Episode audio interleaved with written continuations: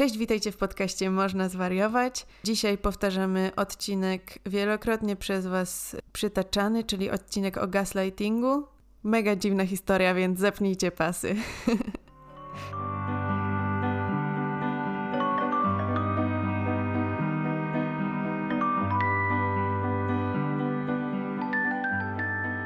Jak z takiej perspektywy definicyjnej byś opowiedziała, czym jest gaslighting? Bo możemy mówić tutaj o źródle, w ogóle skąd się wzięła ta nazwa. No właśnie, nazwa się wzięła z filmu, no nie?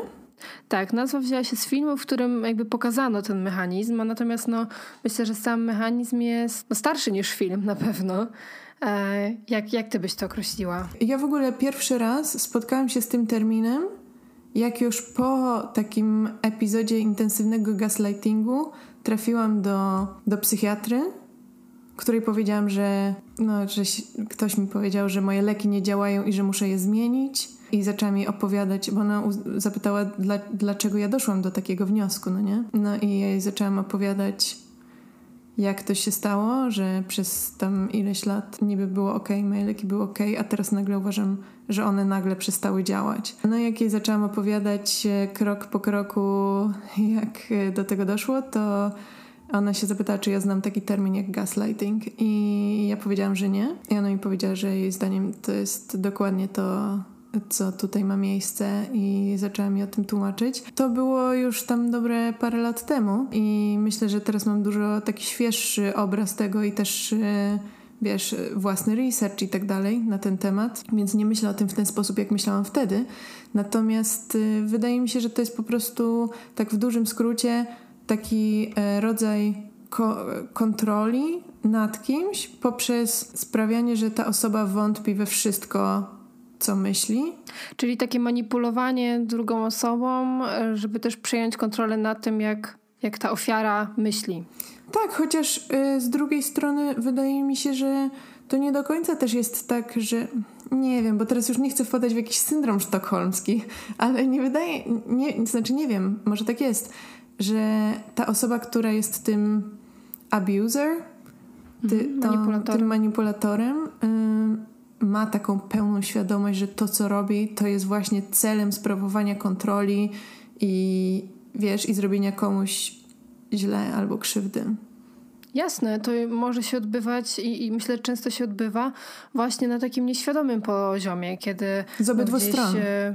Tak, tak, dokładnie. No, na pewno po stronie ofiary to jest często bardzo nieświadome, mm, ale też e, no, jest to jakiś rodzaj troski, jakiś rodzaj, e, nie wiem, właśnie kontroli, ale już e, nie w takiej formie, że opiekuje się tą osobą, tylko już chce kontrolować nawet sposób, w jaki ona myśli. E, ale często mm, ci manipulatorzy nie zdają sobie sprawy z tego, jak e, dużą krzywdę robią, jak bardzo no już taki ostry wymiar to przy, przybiera. Mhm.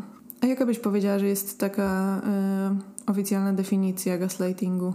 Wiesz co, ja w moim poście to ujęłam tak właśnie, że, że to jest rodzaj przemocy psychicznej. To myślę, że jest warte podkreślenia. E, właśnie polegający na tym, że, e, że ten manipulant e, tak kontroluje osobę, że, że zmienia jej poziom, e, sposób postrzegania rzeczywistości. E, natomiast ofiara manipulacji czuje się wówczas zdezorientowana, bezradna, niezrozumiana, przejmuje winy na siebie, aż w końcu właśnie kwestionuje swoje zdrowie psychiczne. Osoba e, gaslightingująca zachowuje się e, w taki sposób, że mm, nazywa tą swoją ofiarę na przykład osobą niestabilną albo już skrajnie wariatką. Kłamie często mówiąc, że nic takiego nie powiedziałem, nie powiedziałam. Zaprzecza swoim czynom lub słowom, tak? Poddaje w wątpliwość inną wersję zdarzeń niż, niż jego lub jej. Określa tą swoją ofiarę jako właśnie dramatyzującą, nadwrażliwą, tak? Że często są takie słowa, że coś sobie wymyśliłaś, przesadzasz. E, wszyscy w ogóle kłamią dookoła, oprócz właśnie tej, tej osoby gaslightingującej. E, no i e, sprawia wrażenie takiej, e, takiej osoby, e, która wie najlepiej a, i, i troszczy się, tak? Że, że właśnie przecież ty przesadzasz, ja się o ciebie Tak, troszczę, że to jest dla twojego dobra. A, a, tak, to jest dla twojego dobra, a ty jesteś po prostu niestabilna. E, więc tak to wygląda mm, oczywiście z takiej wersji trochę teoretycznej, natomiast e, no, w praktyce to może przybierać przeróżne formy. Czy ty z, z ze swojego doświadczenia byś się z tym zgodziła? To było mniej więcej właśnie w taki sposób? Oczywiście, zgodziłabym się w tym 100% i po prostu jak za każdym razem, jak jeszcze to sły, jakby jak słyszę o tych cechach e, tego rodzaju manipulacji, to automatycznie po prostu aż wywracam oczami, bo z jednej strony, wiesz, trochę się czuję jak, no, nie wiem, no trochę jak idiotka, że... Masz, masz już taki dystans do tego i też to sprawia, że właśnie tak. przewracasz oczami, a nie, że gdzieś się w sobie E, nie wiem, no, że już chyba tak nie przeżywasz tego aktywnie nie, w takim nie, razie. Nie, absolutnie nie przeżywam tego aktywnie. Ale po prostu nie mam, takie, nie mam już takiego poczucia smutku żadnego ani niesprawiedliwości, bo to już było, wiesz, już to było, ja już to sobie przerobiłam. O tym też jeszcze zaraz powiem, bo w ogóle to jest też ciekawy motyw y, radzenia sobie z tym. Natomiast mam takie poczucie, że to jest po prostu strasznie słabe.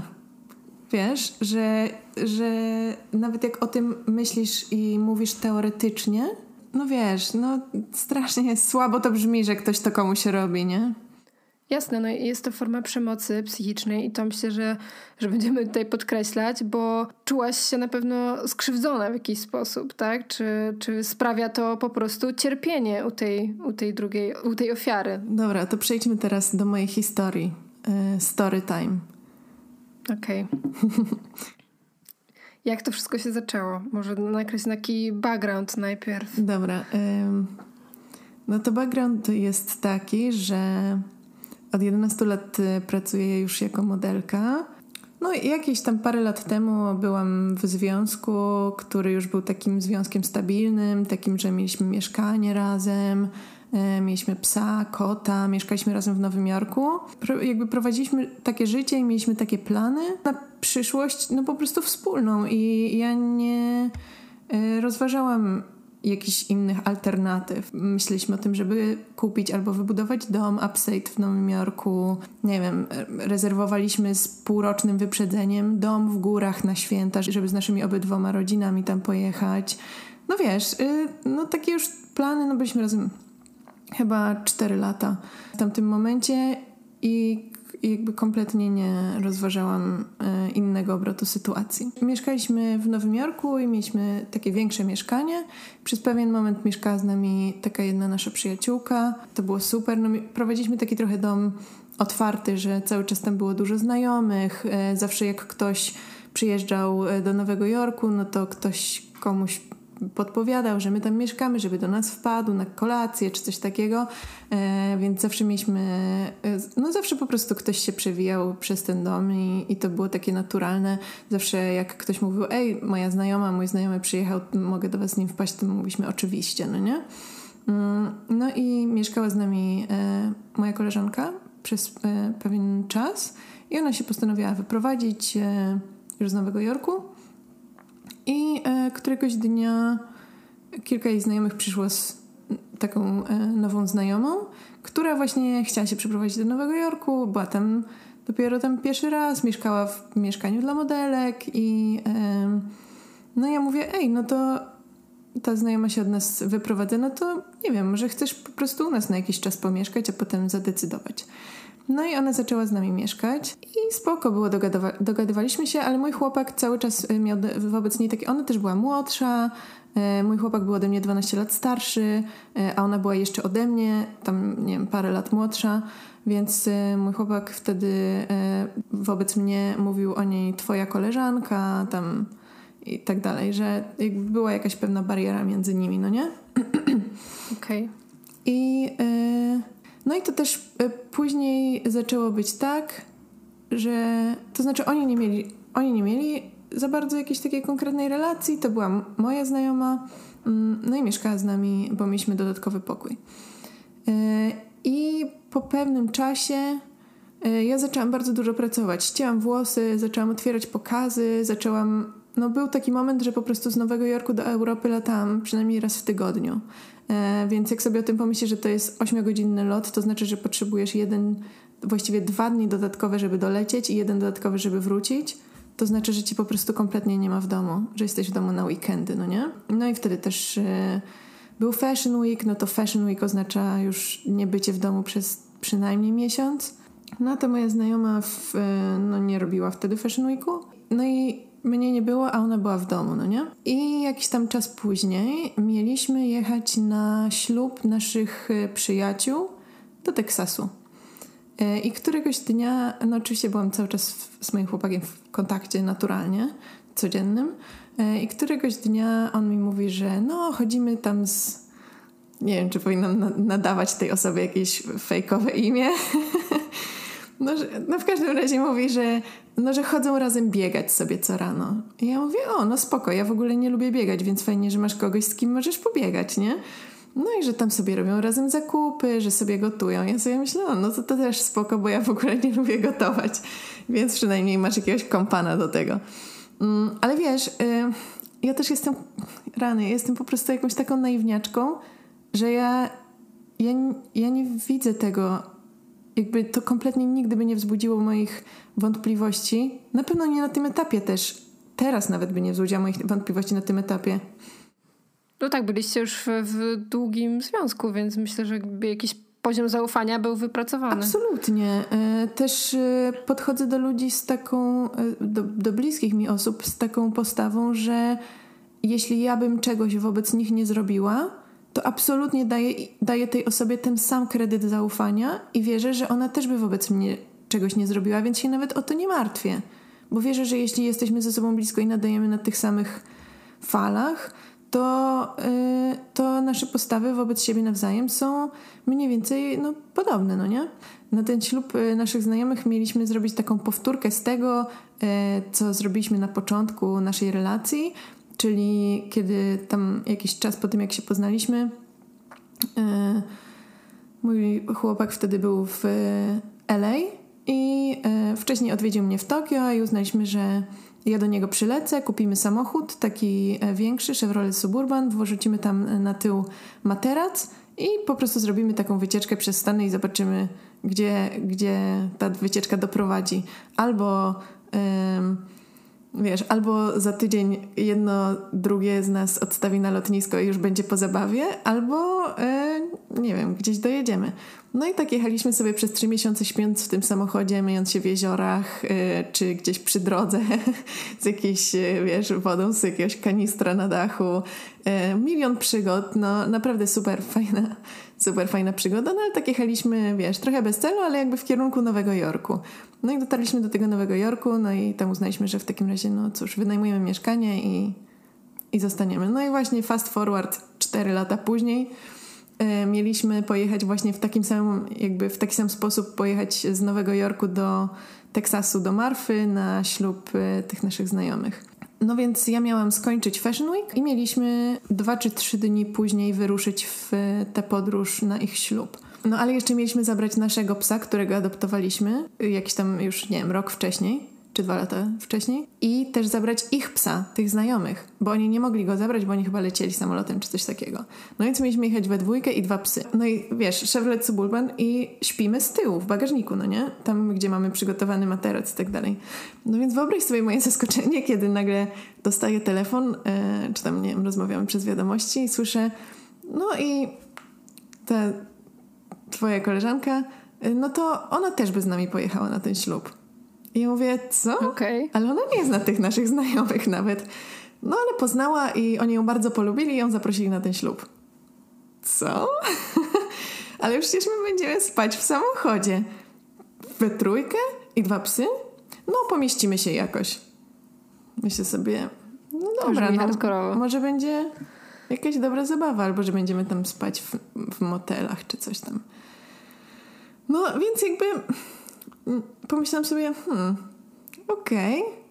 ale nie, też nie wzbudziło. W ogóle, Jezu, ja po prostu pominęłam tyle czerwonych flag, jak sobie teraz o tym myślę z tej perspektywy, no ale już trudno, skąd mogłam wiedzieć. Ale też e, jakoś e, to, co mnie uderza w tej historii, to, że on dość otwarcie komunikował takie różne bardzo dziwne zachowania, które faktycznie teraz make sense, ale no myślę, że, że faktycznie mm, no nie wzbudziły jakichś podejrzeń, bo miałaś to duże zaufanie do niego, ale faktycznie no te pomysły wydają się takie e, no spanie w trójkę w samochodzie brzmi jak w ogóle trójkąt, a, a co z tego wyniknie, to...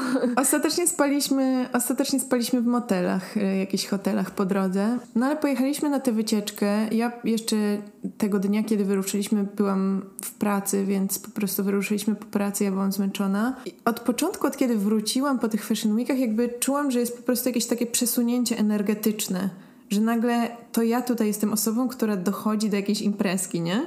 Czyli byłaś trochę third wheel. Trochę third wheel, ale jak mogę być third wheel w moim związku?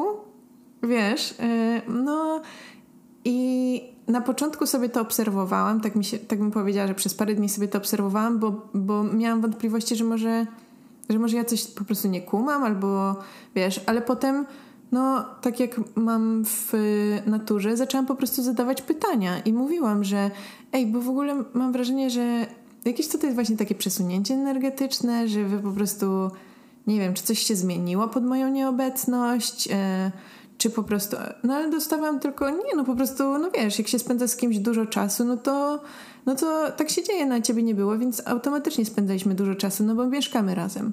No i sobie myślałam, a no dobra, w sumie fair enough, nie? E, satysfakcjonuje mnie ta odpowiedź, jest dla mnie logiczna, przyjmuję ją.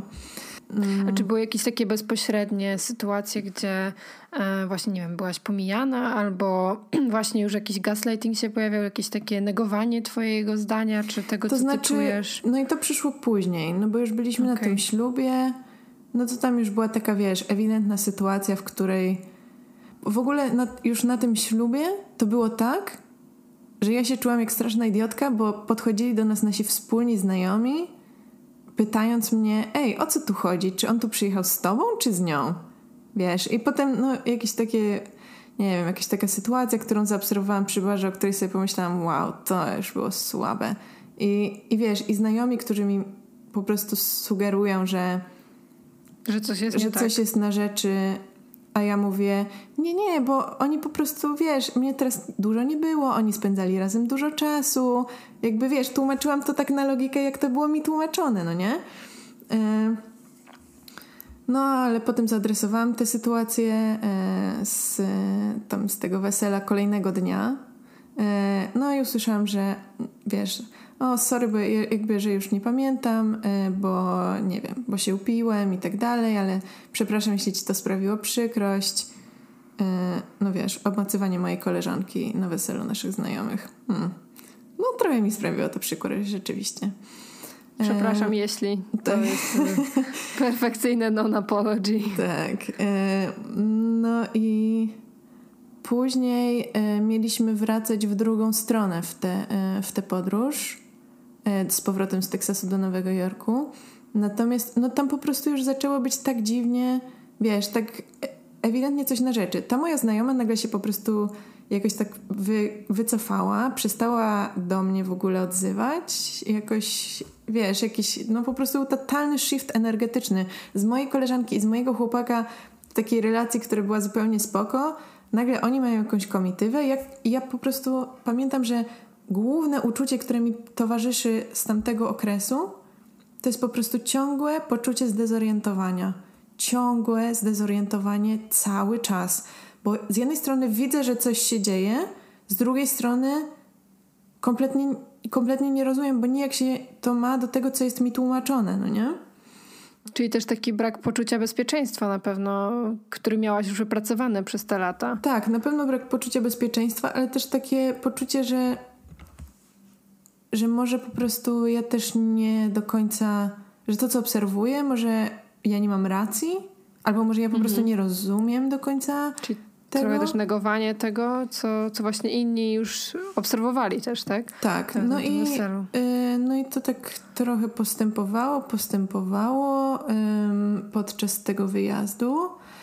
Y, I wiesz, ja już naprawdę y, mam wrażenie, że byłam po prostu no, na skraju i zaczęłam zadawać pytanie, o co tu chodzi? Jakby na czym polega ta sytuacja? Ja nic nie rozumiem. I tu dochodzi do kulminacji sytuacji, w której dwie najbliższe mi osoby na świecie wtedy sugerują mi, że mimo dobrych, myślę, trzech lat remisji, ja mam nawrót choroby dwubiegunowej i że moje leki przestały działać.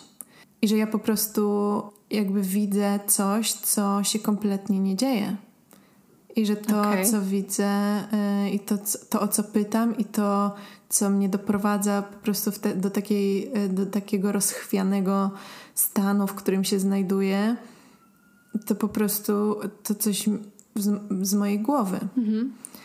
A, a jak ty wtedy reagowałaś? Bo mówisz, że właśnie w takim rozchwianym stanie, czyli w momencie, kiedy e, chciałaś pytać, o co chodzi, dostawałaś informację mm, jakąś w stylu, że, że nic, tak? Tak, no że, powiedzcie że mi, okay. o co chodzi. Nic się nie dzieje.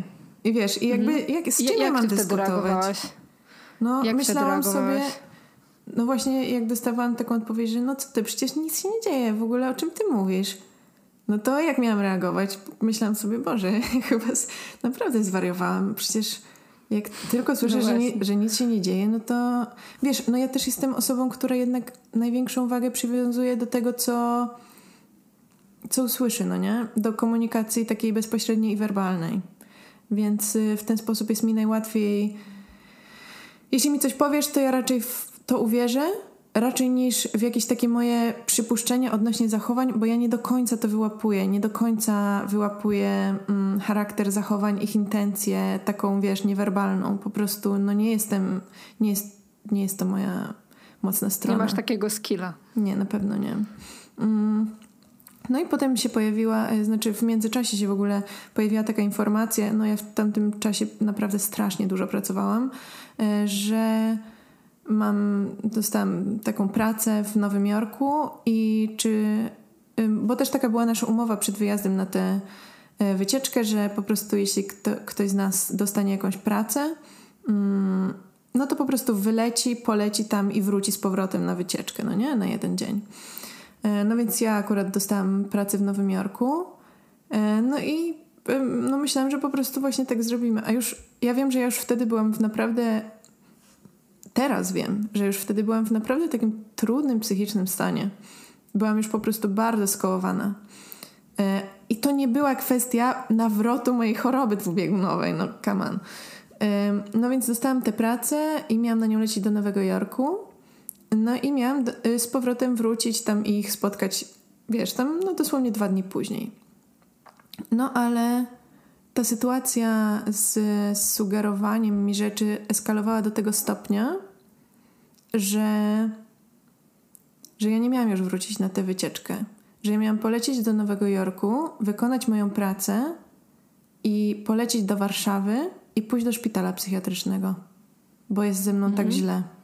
To była bezpośrednia sugestia ich, czy, czy twojego chłopaka? Tak to pamiętam. Bo myślę, że jako osoba, która ma własne doświadczenia z psychiatryka, mnie się to do tej pory wydawało jako ostateczność. Wiesz, że nie, nie poszłabym wolontaryjnie do, do szpitala się położyć, nie mając ku temu jakiejś takiej naprawdę no tak, poważnej przyczyny. W Polsce nie brzmi jak e, sanatorium, tylko raczej warunki są mało przyjemne. Tak, i też pamiętam, że to nie, to na pewno nie był mój pomysł, dlatego że Dlatego, że rozmawiałam o tym jeszcze później parę razy z moją mamą, która była pierwszą osobą, do której zadzwoniłam wtedy, jak już przyleciałam do Nowego Jorku i której powiedziałam, żeby zadzwoniła do mojego psychiatry i żeby się od niego dowiedziała, czy ja mogę być przyjęta od tak na oddział, bo mój chłopak i koleżanka po prostu, wiesz, widzą, że się ze mną coś dzieje złego i ja im wierzę, no bo no bo dwie najbliższe mi osoby na świecie przecież by nie chciały dla mnie nic złego. Więc mhm. to chyba oznacza, że naprawdę Czyli, no coś no się złego bardzo dzieje. I tu dochodzimy do tego momentu, w którym e, można odbierać taką troskę, tak? No martwimy się o ciebie, powinnaś się, tym zająć, widzimy, że jest nie tak, a tak naprawdę e, to oni byli tą przyczyną, dlaczego było nie tak, że doprowadzili cię do takiego stanu zwątpienia i właśnie braku poczucia bezpieczeństwa, jakiejś spójności, że sama zaczęłaś kwestionować to zdrowie psychiczne i e, uznałaś, że to w sumie może właściwy sposób żeby się tym zająć. No i Jezu, to co za absurdalna historia. E, w każdym razie, no tak, no i miałam już nie wracać na wycieczkę. Oczywiście już usłyszałam, że będziemy do ciebie dzwonić codziennie, żebyś w ogóle nie miała poczucia, że wiesz, you're missing out, żebyś y, wiedziała, gdzie jesteśmy, co robimy. I ja mówię, okej, okay, super, dzięki, że jesteście dla mnie tacy dobrzy i że y, będziemy jednak na tej wycieczce razem. Jezu, co Ale powiedziałaś to nieironicznie? No wtedy ja naprawdę tak myślałam. Okej. Okay. I no i wiesz, zadzwoniłam do mojej mamy z tego Nowego Jorku, kiedy już kiedy już doleciałam z El Paso do Nowego Jorku i, i no i zadzwoniłam do mojej mamy i powiedziałam, żeby właśnie zapytała jego psychiatrę, czy mogę się tak od ręki położyć do szpitala. No i pamiętam, że reakcja, nawet ja nawet pamiętam dokładnie, gdzie byłam, na jakiej ulicy, jak z nią rozmawiałam o tym. E, I moja mama, mojej mamy reakcja była taka, no wiesz, no jednak moja rodzina ma pewne doświadczenia z, z, z hospitalizacjami.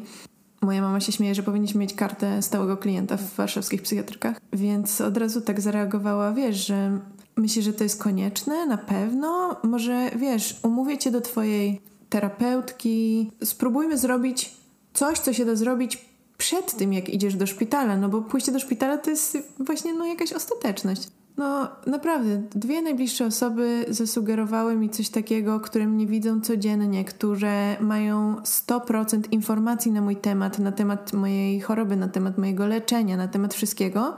I one zasugerowały, że moje leki przestały działać i że ja muszę po prostu iść do szpitala i nie wiem, może dostać nowe leczenie czy coś takiego.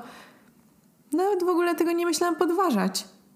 Wiesz, bo no bo może jest coś rzeczywiście, czego ja nie widzę. Może, no tak jak jesteś w epizodzie Mani, no to nie myślisz o tym, że jesteś w epizodzie Mani, tylko że masz po prostu super czas i, i wiesz, i sky is the limit i no i potem ktoś cię dopiero musi sprowadzić na ziemię i powiedzieć, że może to trochę się wymknęło spod kontroli, więc też miałam takie trochę myślenie.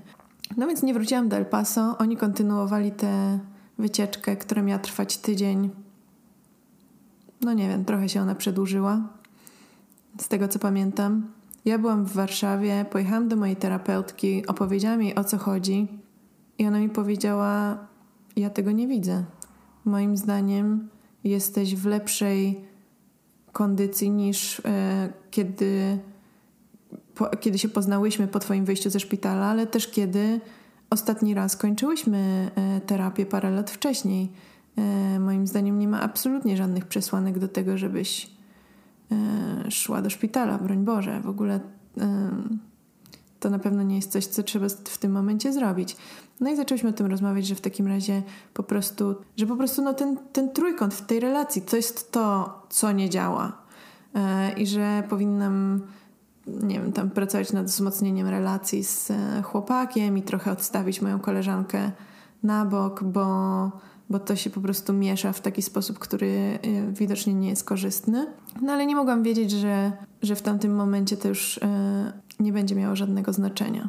To znaczy, no nie mogłam tego wiedzieć po prostu. Wtedy myślałam, że będzie miało absolutne znaczenie. Rozpisałam sobie plan naprawy tej sytuacji, y, mhm. który... Że, czyli miałaś założenie, że, że chcesz pracować nad tym związkiem.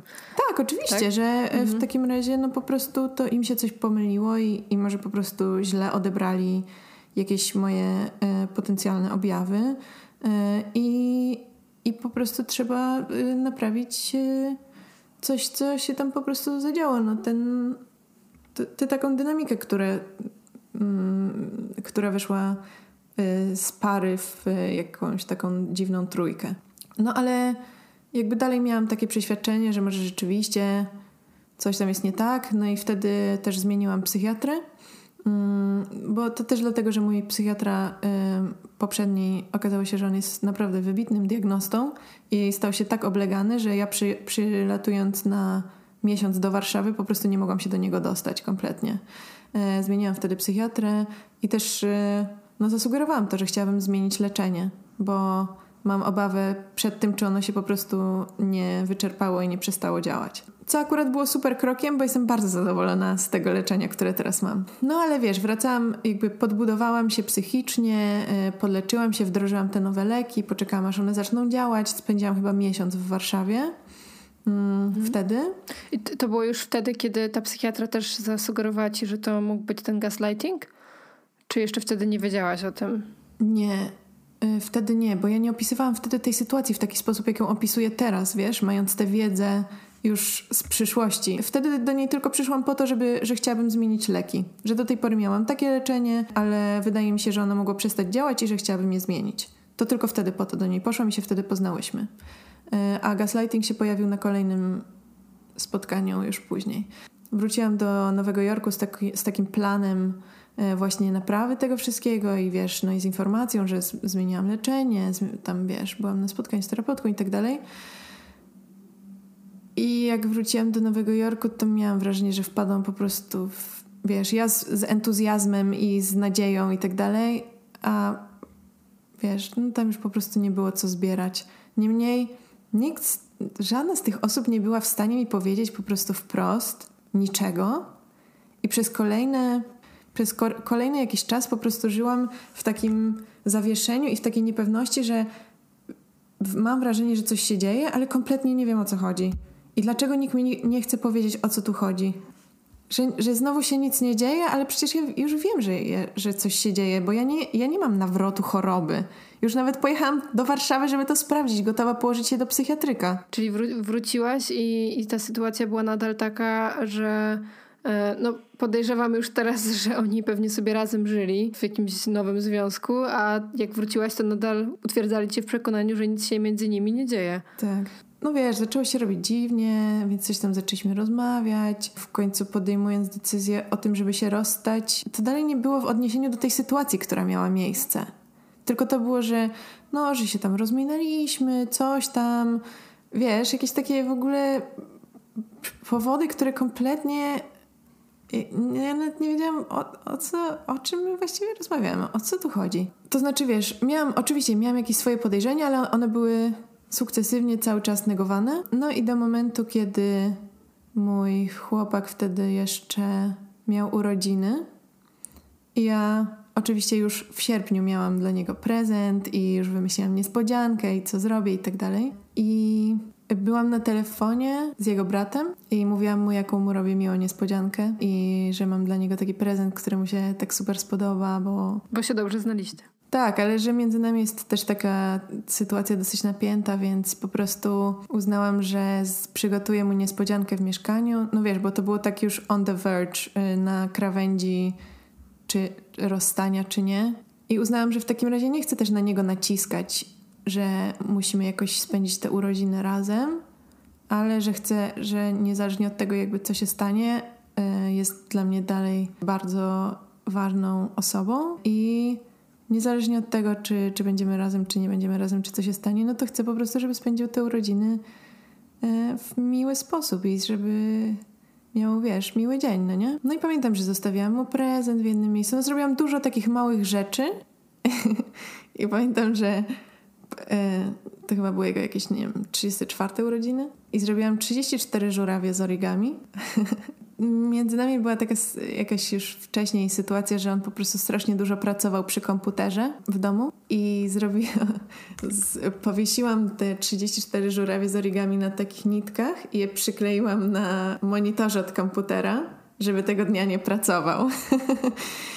Ale robiąc to, musiałam przesunąć jego tablet graficzny tam już akurat pod tym tabletem znalazłam coś i jednocześnie będąc na telefonie z jego bratem po prostu patrzę i mówię, wiesz co, coś co znalazłam, ale nie wiem o co tu chodzi. A okazuje się, że e, nie wiem, dwa dni wcześniej jak ja siedziałam, ja dokładnie pamiętam tę sytuację, kiedy na to patrzyłam, ale kompletnie nie wiedziałam o co chodzi. A teraz znalazłam to pod tym tabletem że ja siedziałam na sofie, sofa była naprzeciwko stołu, tam kawałek dalej i moja koleżanka i mój był chłopak siedzieli przy stole i coś tam pisali sobie, ale nie, jakby nie przyglądałam się temu, no nie, nie wiedziałam, coś tam sobie pisali. E, a okazało się, że po prostu ja siedziałam naprzeciwko, a oni na papierze się umawiali na seks. Okej, okay, czyli pisali sobie dirty liściki na, tw- na twoich oczach? Tak. No, paskudne. No, i mnie po prostu zmroziło. I wiesz, i na telefonie z jego bratem. I on mówi, nie no, prześlij mi, może, y, może to nie jest ich pismo. I on mówi, nie no, to jest, rzeczywiście, to jest jego pismo. I po prostu obydwoje tam byliśmy na tym telefonie Kraków, Nowy Jork. No, obydwojgu nam opadły szczęki. I on mówi, mhm. wiesz co, ja nawet nie wiem, co mam ci powiedzieć. Ja, ja widziałem takie rzeczy tylko w filmach. I, Dokładnie. I ja mówię, ja też, ale mnie po prostu tak zmroziło. Jezu, naprawdę nie wzbudza to we mnie emocji, ale dawno tego nie opowiadałam. I, ym, i, i, teraz miałam takie przez moment, a ja też mam słabe uczucia z ciała, ale przez moment miałam dokładnie takie uczucie zmrożenia jak wtedy. I sobie myślę, o Boże, co za fatalne uczucie, jak dobrze, że już nigdy nie musiałam go czuć. No, więc znalazłam to i, i tak się zawahałam, jakby co mam z tym teraz zrobić, nie? Teraz wychodzi na to, że te wszystkie, te wszystkie rzeczy o tym, że mam nawrót choroby psychicznej, że muszę zmienić leczenie, że muszę się położyć do szpitala psychiatrycznego, okazuje się, że ja w to wszystko po prostu wierzyłam jak głupia, wierząc, że ktoś chce dla mnie naprawdę dobrze, bo jest moją bliską osobą i zna mnie po prostu na tyle dobrze, żeby to stwierdzić. A wiesz, a okazuje się, że to po prostu to było w ogóle coś kompletnie innego. No, właśnie myślę, że to, co jest kluczowe, to, bo faktycznie jakby ktoś słuchał z boku i totalnie mm, nie znał backgroundu waszej relacji, mógłby pomyśleć, że po prostu byłaś w tym naiwna. Myślę, że to, co jest kluczowe w ogóle dla gaslightingu, to, że to często występuje właśnie w takich bardzo bliskich relacjach, nawet rodzicielskich, tak? Czy właśnie dziecko-rodzic, że, że tutaj masz taki poziom zaufania, że po prostu nie kwestionujesz czegoś, co, co ta osoba widzi, zauważa, co ci sugeruje, bo zakładasz, że ona to robi z troski o ciebie, że jest to jakaś forma opieki. Jasne, to przybiera przemocowy ton w pewnym, pewnie dla w niektórych przypadkach to jest jakaś e, ostrzejsza reakcja, to mogą być jakieś kłótnie, a w niektórych to może być właśnie takie bardzo pobłażliwe, czy, czy właśnie wręcz troskliwe, tak? Ale jednak e, robi to z ciebie tą wariatkę w cudzysłowie. Tak, i no, to było trudne, ale uznałam, że dokończę moją niespodziankę, spakuję plecak i po prostu spadam. Tamtego wieczoru przeszłam przez most Williamsburg Bridge z Manhattanu na Brooklyn 34 razy w jedną i w drugą stronę. Strasznie mi było wtedy smutno, strasznie. Ale ten most ma jakieś znaczenie? W sensie... Po prostu był koło mojego domu i nie wiedziałam kompletnie, co mam ze sobą zrobić. Moja przyjaciółka była w pracy, u której e, potem się zatrzymałam na kilka dni. Coś zabawne to Moja przyjaciółka mieszkała w naszym budynku na piątym piętrze, a my mieszkaliśmy na trzecim i miała okna na nasz salon. I z tych okien widziałam, że przyszli znajomi, e, ta dwójka znajomych, którzy mieli, którzy brali ślub i tam sobie spędzali urodziny mojego chłopaka. A jaka była ich reakcja na to, że ciebie nie ma? Czy, czy w ogóle jakoś dowiadywali się? Nie. E, kompletnie nic? Nie, wysłałam im zdjęcie tej kartki, więc chyba po prostu uznali, że mam powód, żeby nie wracać. Nie jestem sobie w stanie wyobrazić w ogóle, co siedzi w głowach takich ludzi. No a potem dostałam tylko wiadomość, że to były takie żarty. Żarty. To też bardzo długo zajęło, żeby ta sprawa w ogóle wyszła na jaw, bo oni bardzo długo to negowali i przez to ja też nie mogłam dojść do takiego spokoju w mojej głowie, bo cały czas do końca nie wiedziałam, nie, może to mi się cały czas wydawało, może to rzeczywiście były takie żarty, nie? I nie dostawałam żadnego potwierdzenia. Y, no dopóki się potem nie okazało parę miesięcy później, że oni jednak to są w związku. I po prostu sobie śpią w mojej sypialni, w moim mieszkaniu, które całe, wiesz, urządzaliśmy razem. Każdy jeden mebel przywieziony i złożony, wiesz, każda jedna, nie wiem, roślinka, każda rzecz, e, po prostu jakby podmianka mojej osoby na osobę z sypialni obok. Na maksa jest to dla mnie obrzydliwe wręcz, bo e, naprawdę zastanawiam się, jak działa ten mechanizm po, po tej drugiej stronie, bo faktycznie mówiliśmy o tym na początku, że, że to często jest na takim też nieświadomym poziomie. Natomiast zastanawiam się, na ile to jest właśnie, jeśli ktoś określa to jako żarty, to czy nieświadomie, nieświadome było skrzywdzenie cię, a tak naprawdę e, no, mieli ochotę, nie wiem, na jakąś zmianę, na jakieś urozmaicenie sobie życia, ale to, co mnie też zastanawia, to dlaczego nie można było tego zrobić w otwarty sposób? Jakby po co była ta zabawa tobą? Że tak naprawdę można było powiedzieć, że it's over, wyprowadź się, to też by cię bolało, ale chyba byłoby mniej takie confusing, nie? Dla ciebie. Jasne, ale to by było po prostu no, jakieś normalne, dojrzałe. Czasami rzeczy się kończą i, i tyle, a, ale nie trzeba tego robić w taki sposób, który potem na kolejny rok na pewno, jak nie dłużej, po prostu zostawił mnie w takim poczuciu, że ja musiałam kwestionować wszystko.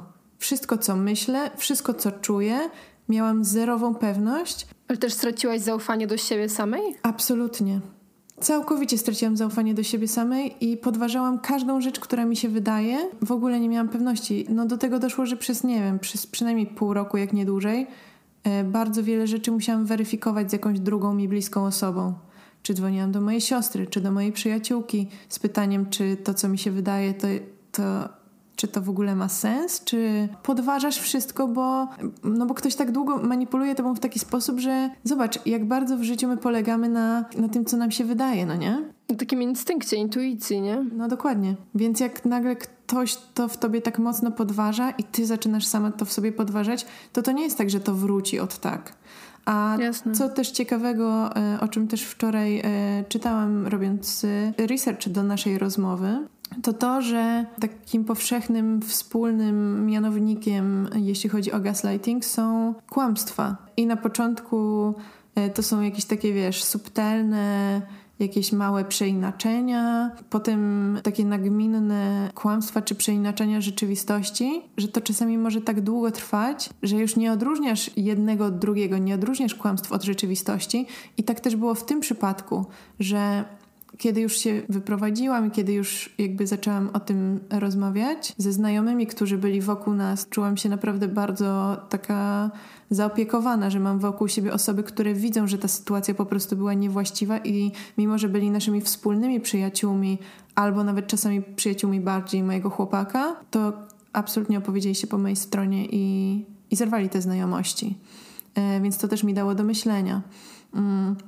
Natomiast jakiś czas później ja się po prostu czułam jak żona mafii, która przychodzi zeznawać do sądu i po prostu słyszy o tych wszystkich morderstwach i siedzi z otwartą buzią, bo ona naprawdę myślała, że jej mąż tylko sprzedaje makaron w Little Italy. I wiesz, i za każdym razem y, słyszałam coś takiego, no wiesz, nie mówiłam ci o tym wcześniej, bo się po prostu wydawało, że jesteście razem bardzo szczęśliwi.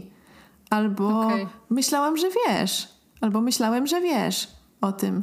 I ja po prostu z otwartą buzią słuchałam tych wszystkich rzeczy, które się działy, wiesz, na przestrzeni naszej relacji, które ja kompletnie, kompletnie nie widziałaś. Nie widziałam. Kompletnie. A myślisz, że, że jak długo trwał właśnie ten proces? Od kiedy to się mogło zacząć? Te takie małe kłamstewka, czy, czy jakieś przewinięcia? To, co już inni też zauważali? Nie wiem, to był pół roku, rok, kilka miesięcy? Nie wiem sama. No myślę, że to, tak total ja bym powiedziała z pół roku cała ta sytuacja narastała i, i miała miejsce. Ale nie, no nie jestem w stanie tak określić, kompletnie nie. Myślę, że to, co jest zupełnie też kluczowe i to, co musimy podkreślić, to jest właśnie ta konsekwencja, że, że to nie jest tak, że po prostu e, w normalnym razie byście po prostu zerwali i była, miałabyś może złamane serce, czy byś to przeżywała, to jest naturalne, tak? Każdy by przeżywał takie rozstanie w jakiś sposób, ale to, że straciłaś to zaufanie do siebie, że, że podważałaś każdą swoją decyzję, że, mm, że nie mogłaś zaufać swojej intuicji, że to cię tak rozstroiło wewnętrznie, to jest ogromna konsekwencja i i też na pewno no, ogromne cierpienie w trakcie, tak jak mówisz, że, że już tak aktywnie e, to odczuwałaś przez te trzy miesiące, to jest jednak kupa czasu, tak? Że, że w międzyczasie można było się po prostu jakoś zdrowo, rozsądkowo rozstać, e, wyprowadzić i, e, i move on. A tutaj myślę, że no, gdzieś to mm, te konsekwencje są znacznie znacznie bardziej brutalne i też no nie wiem, nadal mi się to trochę nie mieści w głowie, jak, e, jak można potem żyć e, z taką świadomością, że coś takiego się zrobiło. I czy w ogóle ta, ten oprawca, nazwijmy to już tak mówiąc ogólnie, jakoś też dochodzi do takich wniosków, jak, jak jeśli ta osoba sobie to uświadamia, to jak ona się z tym czuje? I czy faktycznie potrafi wyciągnąć jakieś y, wnioski z tego o sobie. Ja myślę, że warto w ogóle y, nadmienić jeszcze, no bo rzeczywiście to może wyglądać jak po prostu historyjka jakiejś takiej słabej manipulacji, tylko że właśnie różnica między gaslightingiem a manipulacją jest taka, że gaslighting to jest coś, co się nie dzieje w takich relacjach powierzchownych albo jakichś takich bardziej koleżeńskich, tylko to naprawdę są takie relacje najbliższe. To jest relacja, w której ta druga osoba wie o tobie nawet lepiej i więcej rzeczy niż, niż ty sama o sobie wiesz, i przez to jest w stanie wpłynąć na ciebie w taki sposób, bo po prostu kompletnie się po niej tego nie spodziewasz, a jednocześnie wiesz, nagle obniża twoją podmiotowość, twoje poczucie sprawczości, twoje samostanowienie, twoje myślenie o świecie i przede wszystkim o tym, czy to, co myślisz, to czy tak jest, czy nie. I to jest chyba największy problem tej sytuacji, że zaczynasz podważać wszystko, a przede wszystkim siebie. Tak, to myślę, że jest no, najsmutniejsze na pewno w tej formie manipulacji. Myślę, że już tak, tak e, kończąc, polecamy zapoznać się z trochę inną, innym przypadkiem takiego gaslightingu, który został opisany w TED Talku. Tak, bardzo fajny TED Talk Ariel e, Levy, How to Deal with Gaslighting. Podlinkujemy go w opisie tego odcinka. Myślę, że to też jest fajne, żebyśmy jeszcze to poruszyły e, na koniec, bo to jest, e, tytuł to jest Jak poradzić sobie z gaslightingiem, no nie? To znaczy, co możesz w tej sytuacji zrobić? I jak ja go słuchałam, to zorientowałam się, że Ariel, tak samo jak i ja, podświadomie wytworzyła takie mechanizmy radzenia sobie, które po prostu stos stosowała celem poradzenia sobie z tą sytuacją. I ja na przykład, ja próbowałam sobie tę sytuację jakoś zracjonalizować, po prostu mówiąc o niej cały czas. I ja mam wrażenie, że ja, nie wiem, przez dobre parę miesięcy mówiłam o tym w kółko i w kółko i w kółko powtarzałam tę samą historię, żeby jakoś tak werbalizując ją dojść do jakichś wniosków, do których ciągle nie dochodziłam, ale w końcu to się stało. I to samo, co powiedziała Ariel y, Levy w, te, w tym TED Talku, że ona też zastosowała tę metodę podświadomie. To znaczy zaczęła o tym pisać, bo ona jest pisarką. I kiedy te doświadczenia się w pewien sposób materializowały na papierze, to one nabierały jakieś takiej nowej formy i, i znaczenia, i ona potrafiła je na nowo zrozumieć i dostawała też potwierdzenie od świata. Tak, że to, to też chyba w tym leży ta rzecz, w tym, że ja tak potrzebowałam o tym mówić i mówić i mówić, bo wiedziałam, że jak się z tym zamknę sama w sobie, no to koniec. To nic z tego dobrego nie wyjdzie na pewno. Zacznę sama siebie jeszcze bardziej podważać i jeszcze bardziej się nakręcać, że, że już po prostu stracę kontakt z rzeczywistością. Natomiast słysząc feedback, i wiesz, nawet jeśli to jest po prostu taki feedback, który mówi: O rany, nie wierzę, że w ogóle ktoś się może tak zachować, albo nie wierzę, że coś takiego się może stać, to tylko potwierdza, że. Że to jest poważna sytuacja. Tak, że to jest poważna sytuacja, ale że to nie, że to nie ja jestem tutaj tą osobą, która, z którą coś jest nie tak że to ktoś się zachował bardzo nie w porządku, a ja po prostu zbyt naiwnie, zbyt ufnie, za bardzo polegając na tym zbyt wyidealizowanym postrzeganiu tego, jak wygląda taka relacja, po prostu kompletnie wszystkie czerwone flagi zbywałam. No właśnie, a czy jakoś potem e, już tak jeszcze wracając do tego radzenia sobie, czy co ci to najbardziej pomogło? To te rozmowy z przyjaciółmi, ale też e, był to temat na pewno twojej psychoterapii? Jak wróciłam na psychoterapię i chciałam sobie z tym poradzić, e, tak już wiesz, domknąć i do końca i już po prostu mieć to z głowy, to właściwie okazało się, że, że, że tym własnym sposobem mówienia o tym i analizowania tego i tak dalej, tak naprawdę sobie już trochę sama pomogłam. Bo jak poszłam na psychoterapię, a zrobiłam to y, chyba rok po tej sytuacji, tak właściwie, to już nie miałam w sobie jakichś takich emocji do przepracowywania konkretnych, które, które by były właśnie, wiesz, takie trudne, tylko po prostu musiałam to przegadać. Myślę, że to zrobiłam w ciągu miesiąca, w ciągu jakichś czterech sesji. Bo też tak się zastanawiam, że to wspomniałaś w ogóle w trakcie opowiadając tę historię, że że to brzmi, jak, że to brzmi jakbyś była bardzo naiwna i tak dalej, że, że u wielu osób może się pojawić po prostu ogromne poczucie wstydu e, już po takiej konfrontacji. I to chyba nie jest do końca takie łatwe, żeby właśnie zacząć o tym mówić tak otwarcie do znajomych czy przyjaciół. Na pewno zależy od sytuacji po prostu. E, właśnie, szczególnie, że to byli właśnie wspólni znajomi i też mogłaś się spotkać z jakąś negatywną reakcją, tak? No, myślę, że całe szczęście, że trafiłaś na jakieś empatyczne osoby, które widziały twoją stronę, że tak powiem, ale, ale to też może być no, bardzo obarczające, żeby w ogóle poruszać taki temat, że wiele osób na pewno zanim do tego dojdzie, no to właśnie jakoś trawi to samemu i to może być taki też wyniszczający proces. Oczywiście, że tak. Natomiast yy, nie, ja nie mam poczucia wstydu w tej sytuacji w ogóle. Uważam, że to te osoby powinny się jedynie wstydzić. To na pewno. Wiesz, nie uważam, że tutaj jest coś, co ja mogłabym zrobić inaczej. Nie, znaczy ja, ja, ja absolutnie nie, nie mówię, że ty się powinnaś wstydzić, tylko że ten wstyd jest takim czasami irracjonalnym uczuciem. No tak, że się dałaś tak potraktować głupio, nie? Tak. Nie, nie. Yy, bardziej dla mnie to wszystko było po prostu. Ja pamiętam, że to, co yy, w jakichś ko kolejnych spazmach płaczu w tamtym czasie sobie powtarzałam, to że to się po prostu nie dzieje. To to się nie dzieje, to, jest, to nie jest możliwe, że to się dzieje, bo tak absurdalnie brzmi ta historia, jak coś dosłownie, co się dzieje w filmach. I ja, to był pierwszy moment w moim życiu, kiedy zdałam sobie sprawę, że przecież skąd się biorą historie w filmach? Z życia. No myślę, że mógłby to być scenariusz filmowy na pewno. No, niezła jazda. Śmiesznie jest mieć takie doświadczenie. Jakby cieszę się, że mogłam o tym opowiedzieć, bo może ktoś się po prostu też znalazł w takiej sytuacji, a nawet nie miał tego świadomości, tak jak ja tak, wtedy. Tak. Ja kompletnie nie miałam tej świadomości, nie wiedziałam, co to jest gaslighting. Ale no widzisz, to też y, dowodzi tego, jak czasami trzeba uważać w takich relacjach, które są dla nas najbliższe, bo one mogą czasami Dokładnie. być właśnie bardzo, bardzo toksyczne, a, a, a nawet nie, nie poddajemy czegokolwiek pod jakąkolwiek wątpliwość bo tak bardzo ufamy tym osobom. No właśnie, myślę, że ta czerwona lampka czasami nam się nie zapala w takich momentach, nawet codziennych, tak? Nie wiem, jak czytamy coś w internecie, czy śledzimy jakieś informacje, czy rozmawiamy z kimś, ktoś nam coś opowiada. Jednak no, fajnie mieć zaufanie do świata i ludzi, ale, ale fajnie też, cytując Łonę, mieć wątpliwość, więc... E, no tak. Zachęcam. Ja myślę, że...